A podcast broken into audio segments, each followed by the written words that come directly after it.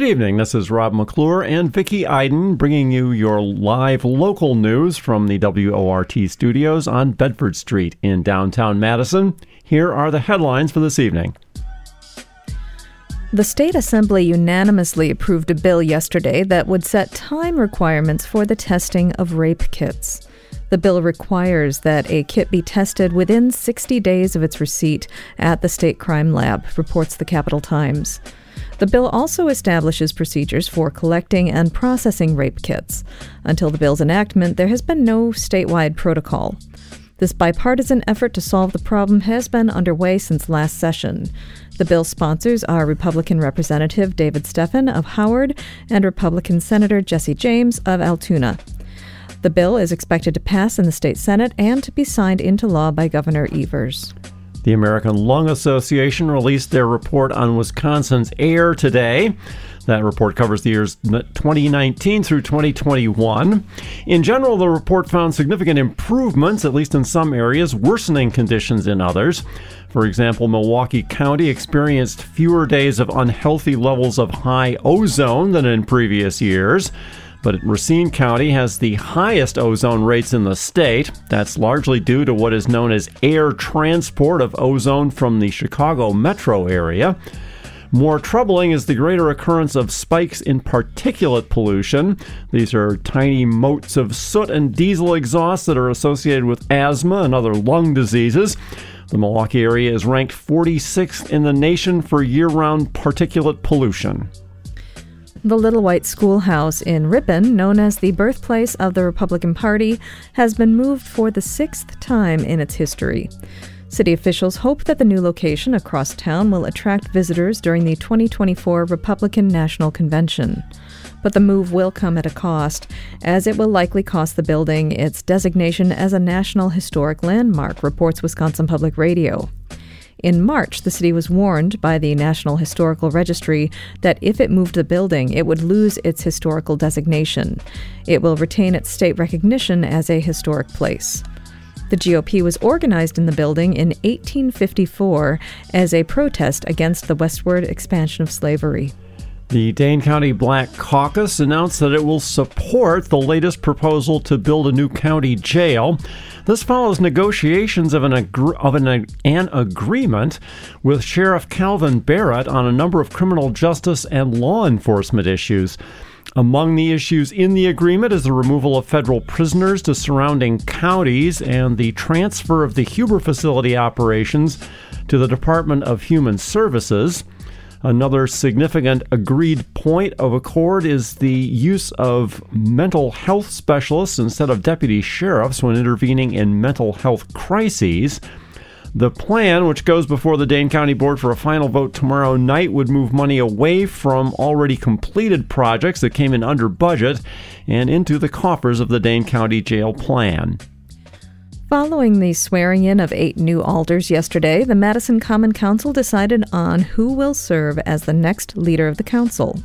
After two votes, District 16 Alder Jael Currie was elected as the new Common Council president. Currie will be the second black woman in history to serve as council president and previously served as council vice president, the Wisconsin State Journal reports. District 10 Alder Yannette Figueroa Cole was then elected as council vice president. Council presidents and vice presidents are elected once every year. The City of Madison announced today that the food scrap recycling program will be returning to the Eastside Farmers Market for the 2023 season. The program is sponsored in partnership with Sustain Dane and Neighborhood Food Solutions and will be available at the McPike Park Farmers Market every Tuesday between 4 and 7 p.m. Last year, more than five tons of food scraps were received at the farmers market. pardon me, the farmers market food scraps drop off sites. The materials acceptable in this program are the same as would be suitable for a backyard compost bin. This includes coffee grounds, eggshells, raw fruits, and vegetables. The food scraps recycling program at the South Madison Farmers Market will return next month. And those are the headlines for this evening. On to the rest of the day's top stories now.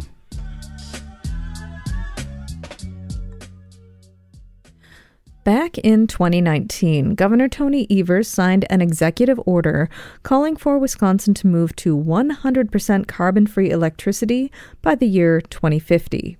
Since then, a number of projects, both here in Madison and across the state, have been greenlit to get Wisconsin on that path. Earlier today, Governor Evers met with local leaders across the state to highlight some of those projects and the path forward.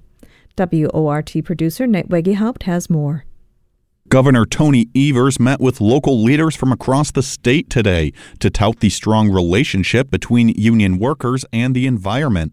That comes after Governor Evers signed an executive order today to create a new commission to help shape environmental and clean energy solutions across the state.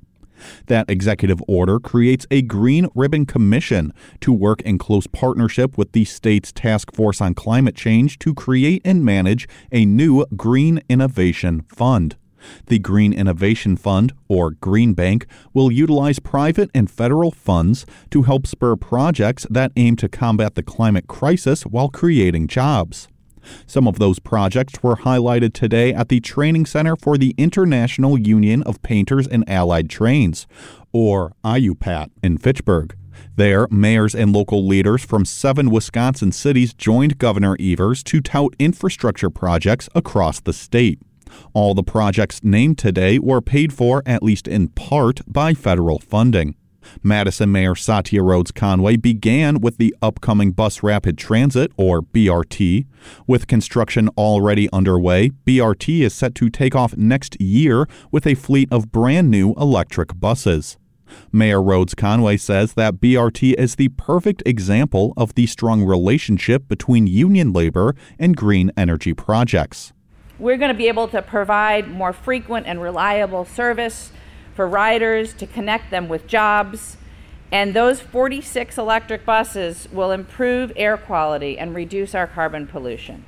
And those infrastructure improvements are accompanied by good paying union jobs. From the LIUNA workers who will be building the bus rapid transit system to the Teamsters who will operate it, it's all happening thanks to the unprecedented levels of federal investment we're seeing in infrastructure and in our communities. Sheboygan Mayor Ryan Sorenson says that even if big environmental infrastructure projects don't look exciting at the outset, they can still bring major and needed improvements to their communities. Now, Sheboygan, we have some awesome projects coming down the line as well. Working with Senator Baldwin's office through the um, Infrastructure Act, we got a $6 million grant to build a pedestrian bridge uh, right on our riverfront. Well, pedestrian bridge might not seem like a big impactful project, However, it creates and connects two economies on our waterfront, but also revitalizes and cleans up a former historic industrial site um, along a riverfront as well.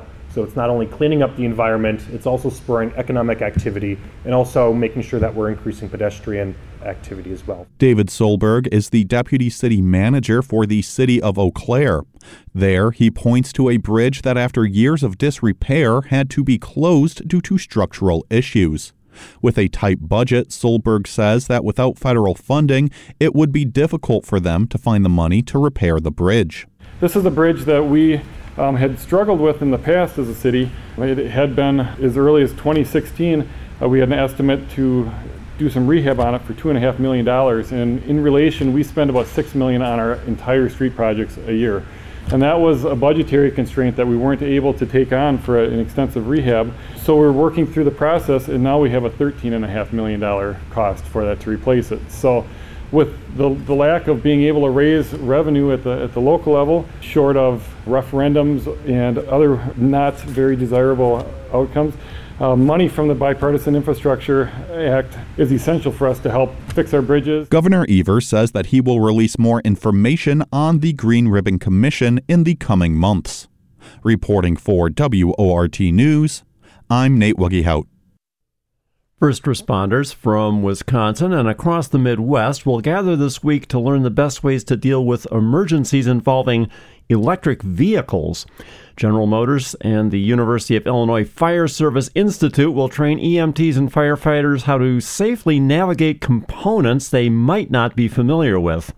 Here's Mike Moen with the Wisconsin News Connection. The auto industry and public agencies are looking ahead to a bigger transition to electric vehicles, and it's not just adding more charging stations. EMTs and firefighters in the Midwest are being offered training in responding to EV accidents. First and second responders from Wisconsin and surrounding states will gather in suburban Chicago this week to learn about high voltage components and other unique aspects of these vehicles. General Motors and the University of Illinois Fire Service Institute are hosting the event. GM engineer Joe McLean says there's a lot of new information to know in keeping everyone safe in situations like a car fire. We make the recommendation to not pierce the battery pack, you know, but look for ways to get that water inside. And one way is to make the vehicle like a hot tub, fill it up from the inside. He says this approach is more effective than spraying all over the exterior with the water running off and not reaching the heat source. In addition to battery and EV technology, McLean says the free training dispels misconceptions. This week's sessions are on Wednesday and Thursday. And while the training is open to all first responders, McLean says it's particularly important for rural EMTs and firefighters, many of whom are volunteers and may not have the same training as professionals most of the fire services in the United States, the vast majority are from volunteer fire departments. Where we've gone around the country and where we've targeted certain areas that we deliver this training at, we have seen a tremendous outpouring of support and appreciation for delivering this training. McLean says technology for electric powered vehicles has surfaced a number of times throughout automotive history. And with a big buildup taking shape, he says the public should have confidence that key preparations continue to move forward as well. The future of electrification is real. It is something that the industry and folks who develop standards and think about this have taken very seriously over the last several decades. Mike Moen, Wisconsin News Connection. Find our rate trust indicators to support transparency and accuracy at publicnewsservice.org. Yesterday, the state's powerful GOP controlled Joint Finance Committee blocked the purchase of around 70,000 acres of forest around the Pelican River in northern Wisconsin. In what would have been the largest conservation project in state history, the State Department of Natural Resources is now $4 million short of buying and protecting the land. To learn more about the issue and why Republican lawmakers blocked the move, WORT producer Nate Wegehaupt spoke with Danielle Kading, reporter with Wisconsin Public Radio. Now, just to start, Danielle, tell me about the Pelican River Forest and why the DNR is looking to purchase this land. Yeah, so the Pelican River Forest, um, it's about 70,000 acres of land, private forest land, that the Conservation Fund bought in 2021. And the hope was that they could set it aside for public use and logging. And they've been working with the Department of Natural Resources conservation easements for that property. Um, and so, as part of that, they were working to secure $4 million in stewardship funding, which is uh, the state's uh, land purchase program, to help pay for $15.5 million conservation easement on about 56,000 acres of that forest. Um, and uh, yesterday, or I should say on Tuesday, the Joint Committee on Finance rejected state funding from that program for setting that aside um, in the Pelican River Forest. And now let's get into that a little bit. Why was that blocked by the uh, state's Joint Finance Committee yesterday? Well, Republican lawmakers on the committee, you know, basically they voted along party lines to reject this funding. And those who spoke, like Republican Representative Mark Born of Beaver Dam, highlighted local concerns about the project. There are a couple of towns, uh, the towns of Monico and Sugar Camp, that have passed resolutions against this project. Um, they have voiced concerns about the 30 day time frame to provide input on this proposal. And, you know, the town of Monico in particular uh, wanted to preserve some of the land running along state highways that run through their town for commercial and residential development.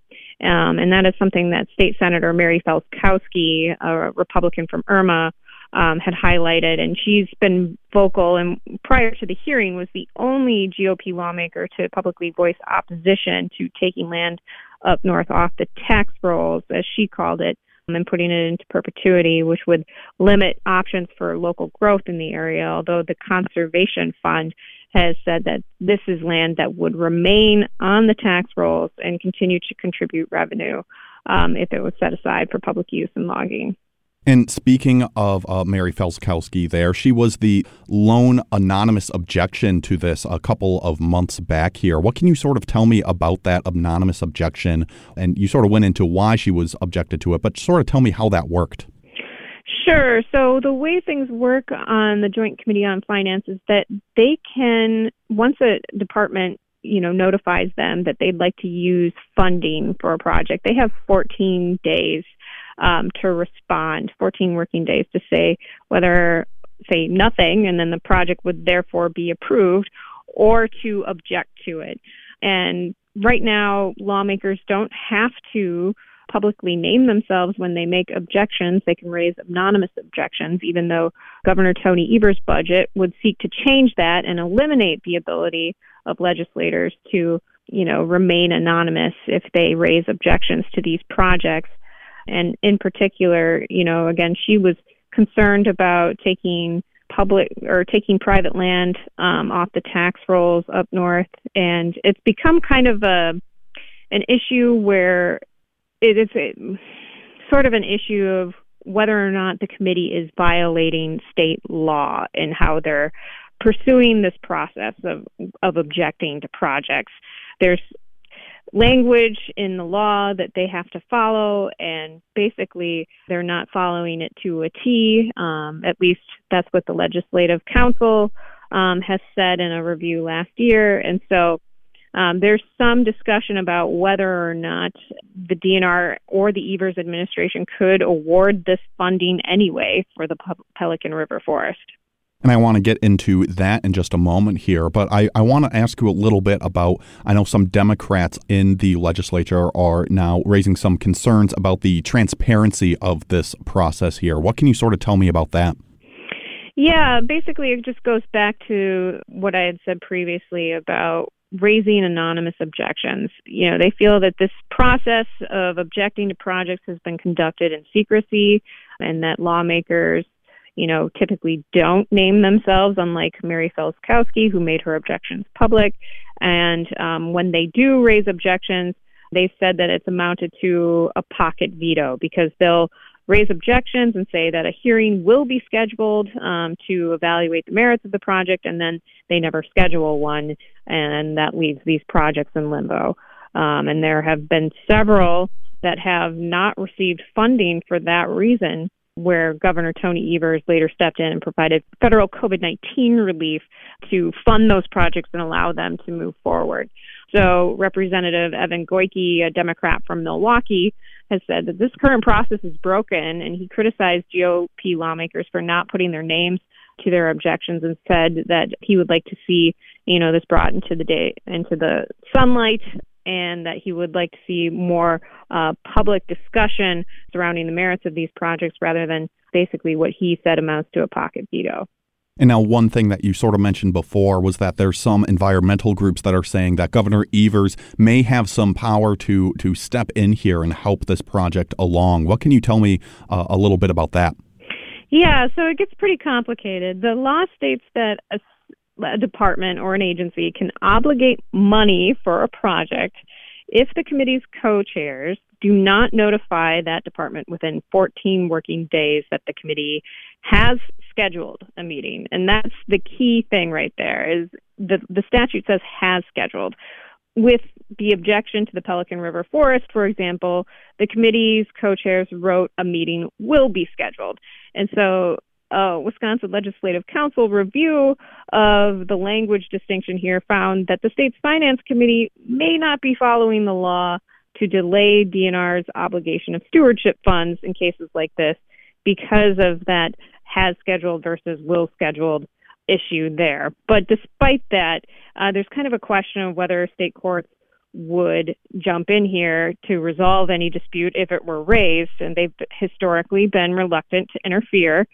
Uh, according to the Legislative Council's memo. And Wisconsin Watch reported that the DNR previously raised this issue um, with other conservation projects that were held up without a hearing. But the Evers administration declined to comment on the legal issues surrounding that, and no complaints have been filed with the state regarding uh, the committee's process so far. And and outside of Evers stepping in, does this project have any sort of path forward going from here? Well, if the conservation groups like Gathering Waters are to be believed, you know, he could step in and just award the funding anyway. Um, there's always alternative sources of funding that could be used. I don't know if that might be um, other federal sources potentially that could be used to fund this project. The DNR has previously said that they may need to seek a landowner donation or that they would have to launch a fundraising campaign to make this project happen. But clearly, there were concerns from local communities, and the DNR secretary, Adam Payne, has said that he wants to address those issues and concerns with the project. And he also said that moving forward, that he would like to provide more time for local governments to weigh in on these stewardship proposals. So um, it'll be something that we're following is whether or not this project may move forward under some other means.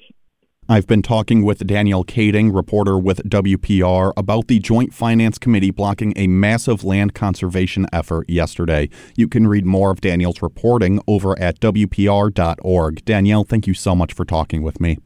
Thanks for having me on.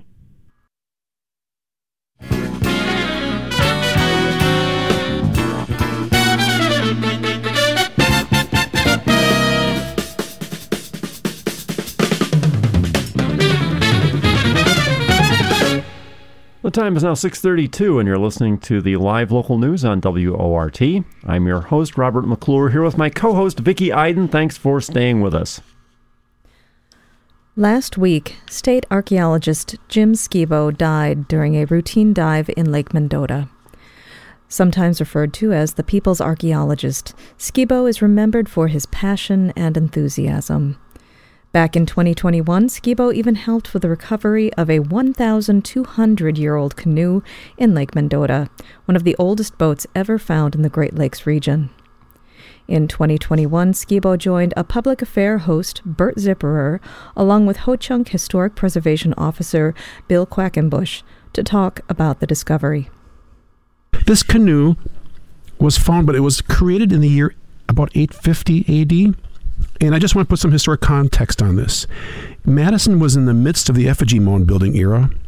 Cahokia, the largest indigenous city in the what's now the U.S., hadn't been built yet. Corn growing agriculture was just about to start in this region. Around the world, the first printed book had just happened in China. Coffee was just discovered in Ethiopia. Algebra was invented. Charlemagne was in Europe. The Vikings were sacking London. And here, people built a dugout canoe. Talk about this canoe, would you please? Well, yeah, I mean, that, I love those other things that were happening at 850. Yeah, this is a significant uh, find. It's the oldest, um, near mostly intact water vessel in Wisconsin. There is a older, a portion of an older dugout, dugout canoe that's um, seems kind of similar to this one because it's also made out of white oak. But it's a it's a significant find. I think the most significant thing for me is that it seems to been a fishing boat. And what people did during this time, typically, we find quite a few dugout canoes in North America, but they're mostly found in shallow water because it was the tradition to sink the boats in the fall to save them, hide them, preserve them, and then bring them up again in the spring for use. This one was found in deeper water and it had net sinkers in it, presumably that were attached to a net. So this canoe has a has a different story. Um, this was probably Wisconsin's first shipwreck, and so it to, because of that, it's it's you know I think it's particularly interesting. Another interesting fact is the this is the first conclusive evidence we have for inland fishing with nets. Um, where we have everything kind of in context. So it's a it's a really interesting, cool find, and and um, I was happy to be a part of it. And Bill, talk about your perspective. Yeah, yeah. So several months ago, um, it was interesting to receive uh, an email from Historic Site or the state a state office over there uh, in regards their um, interest in uh, raising a dugout canoe the south side of Lake Mendota water.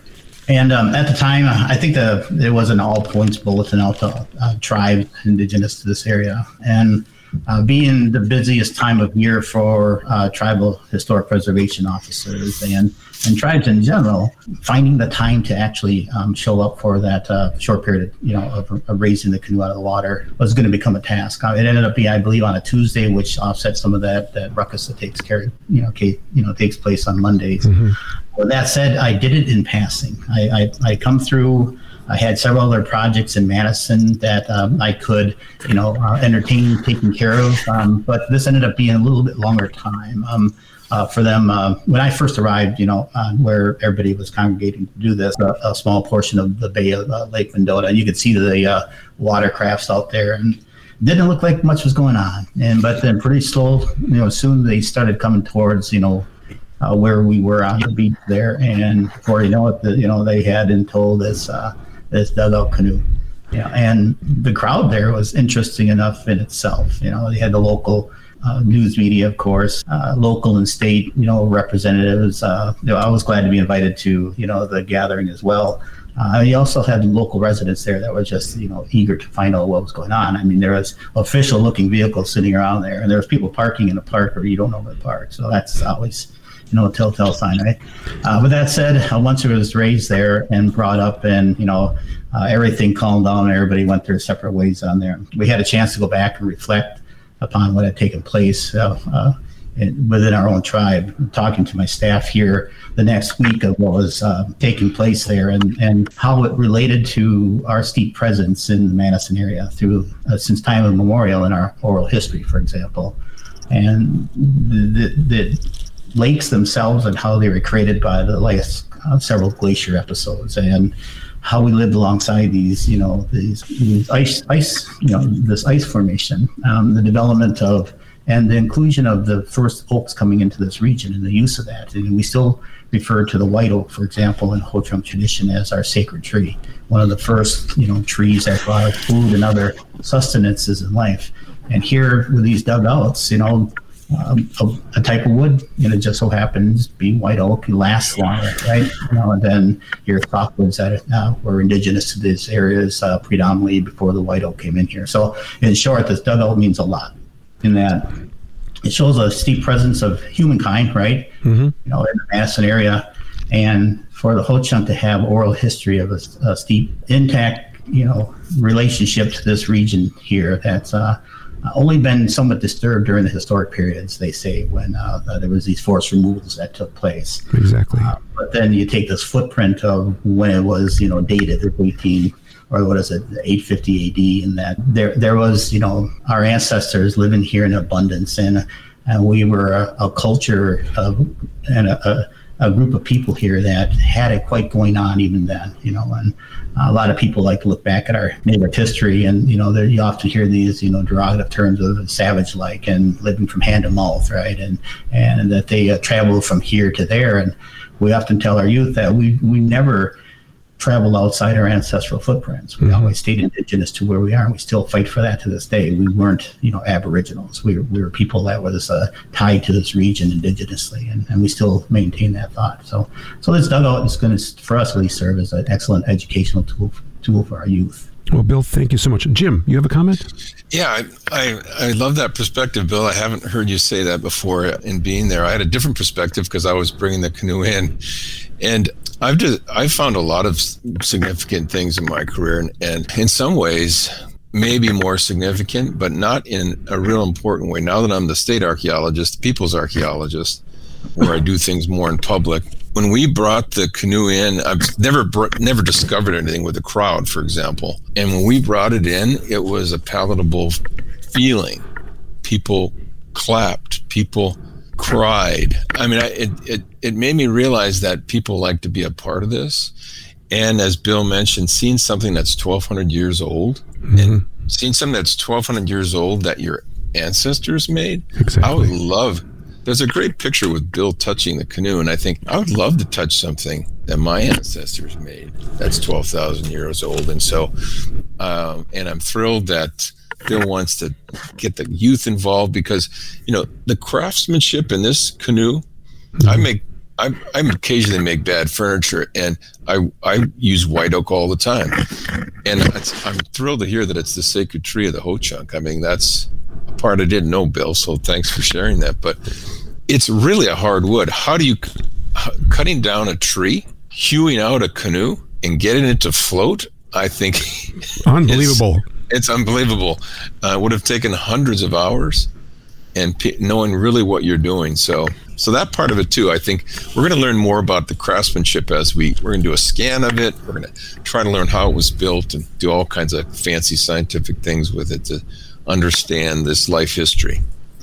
So well, you know, as Jim mentioned, and you know, uh, and and the shadow has thought there. How how how did they in fact uh, make make those items of old? Other than the knowledge of you know the process of you know developing and and passing it on down through generations to retain that knowledge, right?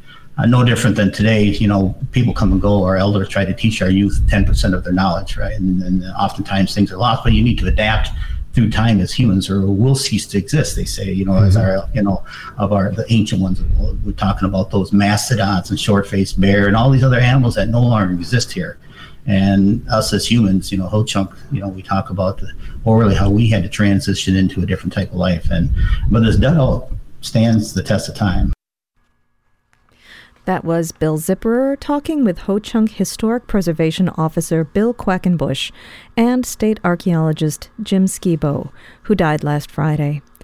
That was just a portion of their full conversation. You can find the full interview online at wortfm.org.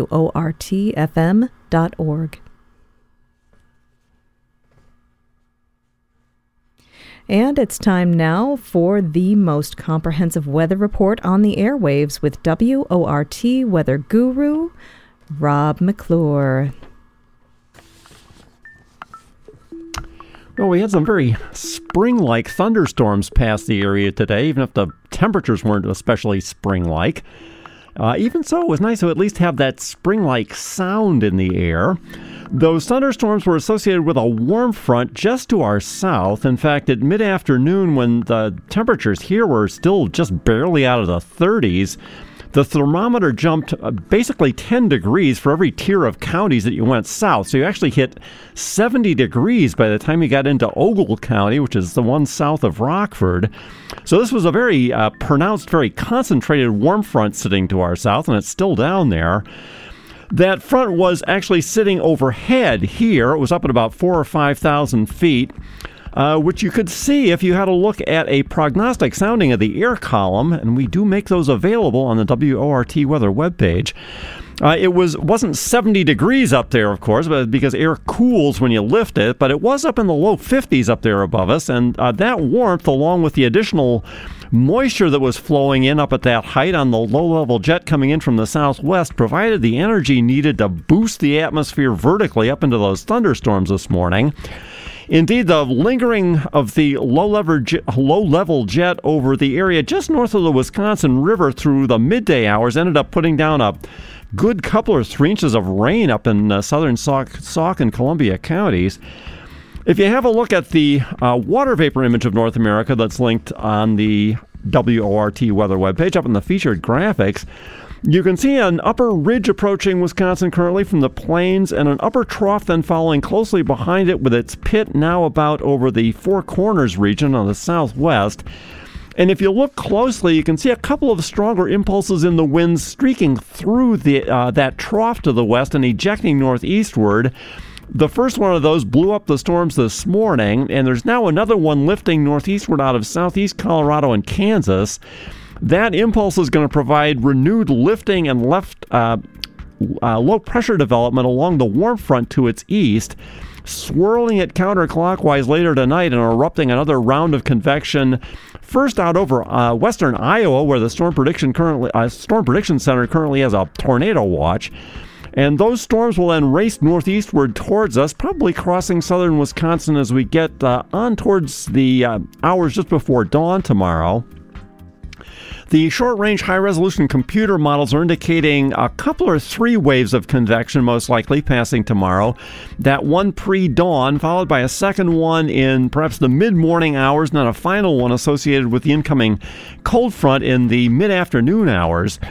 Uh, I don't think we'll get much uh, clearing of the skies between uh, the rains, but the warm front will be surging northward through most of the listening area after the first round of storms in the morning. So temperatures and dew points will uh, basically head upward from dawn onward tomorrow.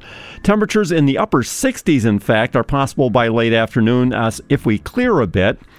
And with dew points up in the mid 50s, we'll have sufficient energy by the late day hours in the low level environment, along with plenty of low level shear and uh, perhaps some directional veering of the winds as well near the warm front to produce at least a conditional threat of severe thunderstorms, including possibly tornadic ones. We'll have a lot of spin in the atmosphere. The Storm Prediction Center has us currently in a marginal risk zone for severe weather tomorrow. That's an assessment you might want to keep your eye on for a possible upgrade.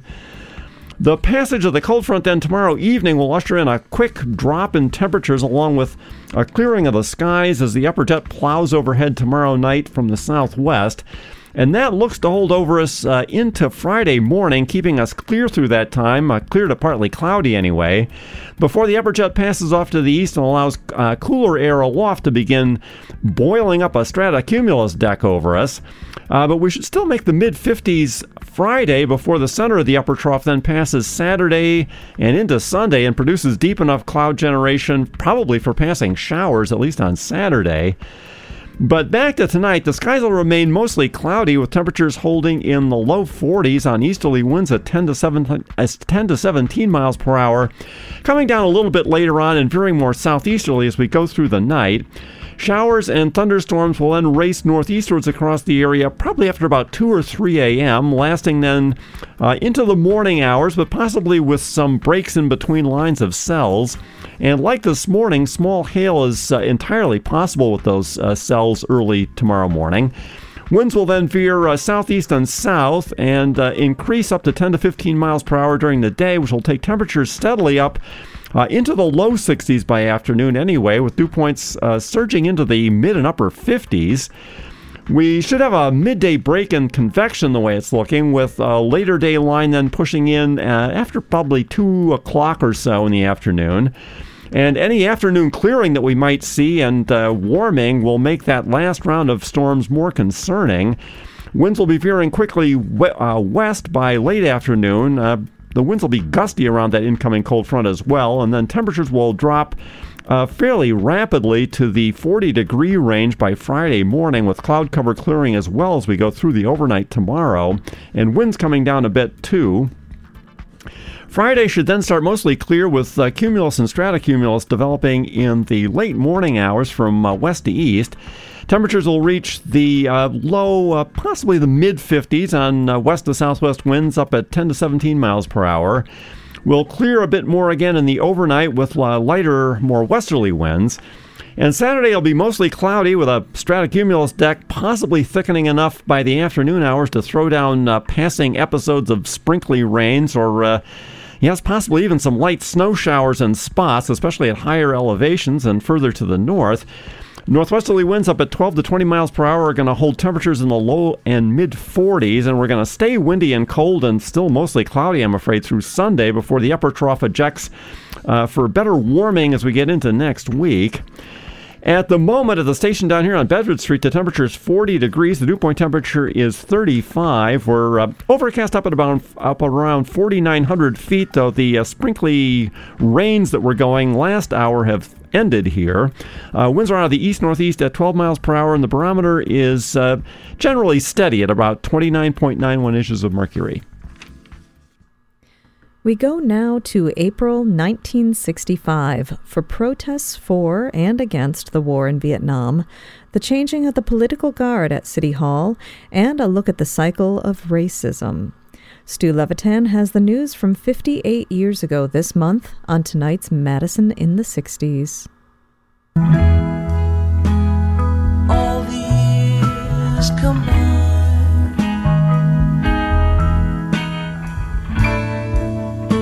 They melt into a dream. Madison in the 60s, April 1965. There's a political point counterpoint on April 1st.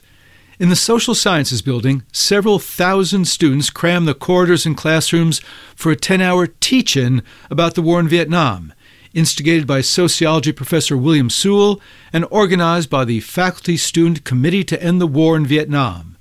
From 2 o'clock until after midnight, 26 prominent faculty, including Professors Merle Curti, George Mosse, and Germaine Bree, give lectures and lead discussions on the causes and effects of the war.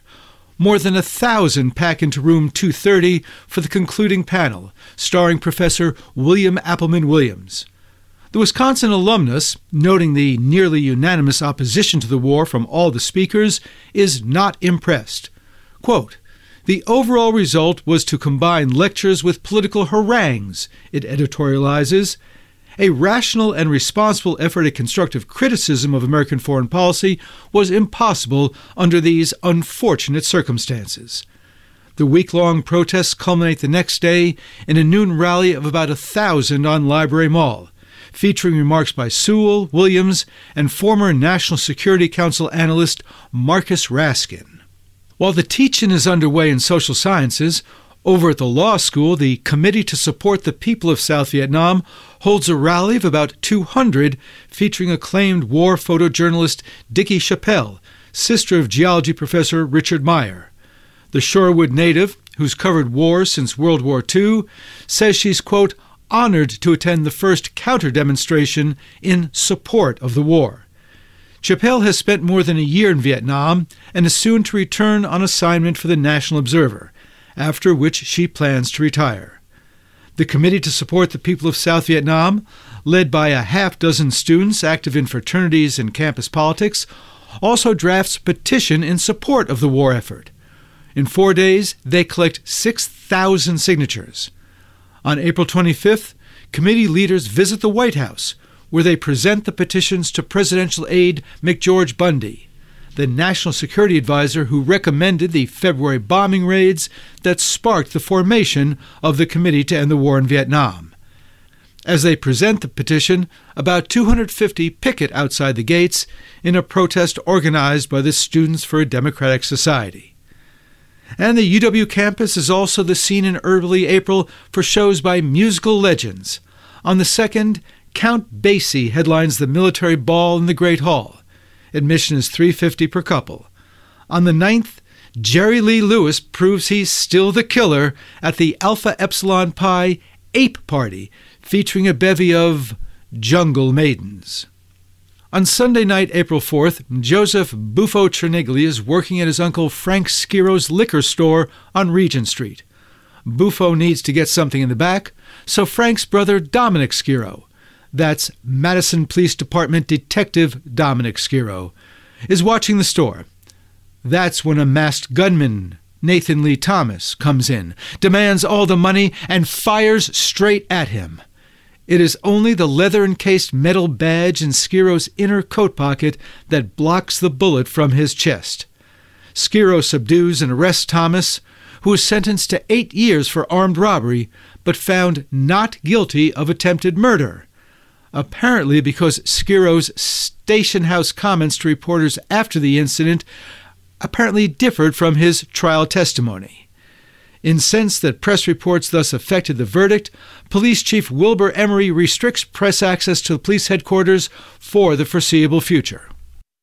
On April 6th, Dane County Clerk Otto Festge wins a landslide victory to succeed Mayor Henry Reynolds.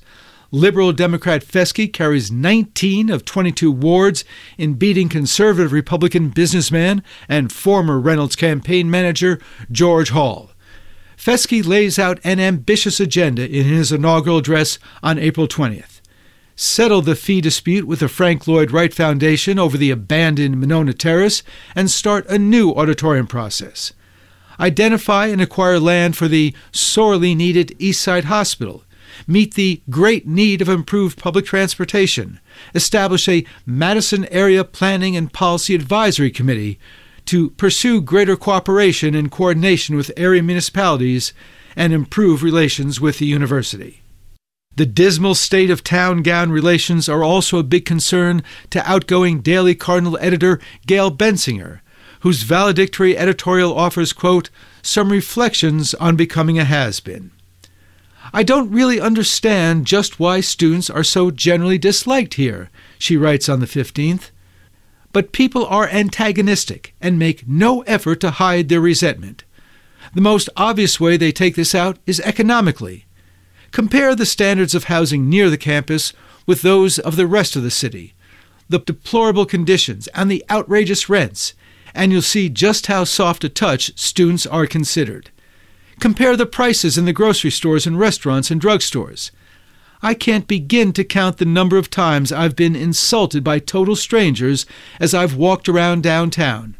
We students are hated and criticized by many, and we pay through the nose for it. On the 27th, a sobering report from the City Equal Opportunities Commission on the vicious cycle of racism. Quote, the principle of open housing has been generally accepted, but because Negroes do not have the economic resources to move to better neighborhoods, there has been a concentration in certain areas. Equal employment opportunities are also accepted in principle, but in many cases, Negroes are not qualified for jobs available. Therefore, in Madison, there is not basically a question of denying civil rights as such, but there is the problem of Negroes being unable to attain equal status because of lack of resources. This in turn means lack of qualifications, education, training, and consequently poorer jobs and lower pay. This makes for a vicious circle. Negroes live in poorer and more crowded homes, which leads to greater delinquency and crime, more broken homes, less preparation for jobs, a higher ratio than whites on relief, and aid to dependent children. Therefore, we have more than a civil rights problem. We have an economic problem, a relief problem, a slum problem, and a tax base problem, all of which affect the image of the city. And on April 29th, President Lyndon Johnson ends a long and embarrassing struggle over the federal judgeship for the Western District of Wisconsin by appointing James E. Doyle Sr. to the bench. Doyle, former chair of the state Democratic Party and a former vice president of the Madison Police and Fire Commission, is married to Ruth Doyle, vice president of the Madison School Board and a former state legislator. Doyle is confirmed in three weeks and sworn in June 22nd. And that's this week's Madison in the 60s. For your award winning, listener sponsored WORT news team, I'm Stu Levitan. And that does it for our show. Thanks for listening to WORT's live local news at 6. Our headline writer this evening was David Aarons. Our sole reporter was Mike Mullen of the Wisconsin News Connection. Special thanks to our feature contributors, Bert Zipperer, Bert Zipperer with a public affair, and Stu Levitan. Chuck Hademan has been our on-air, on-air engineer this evening. I'm glad this is ending. I can't talk anymore. Nate Wegge helped produce the newscast, and Shelly Pittman is the news director at WORT. I'm your host, Robert McClure. And I'm your host, Vicki Iden. Stay up to date with the WORT Local News Podcast. Subscribe on iTunes Podcasts, Spotify, and wherever else you get your podcasts. Up next is Query, followed by This Way Out. Good night. WORT 89.9 FM, Madison.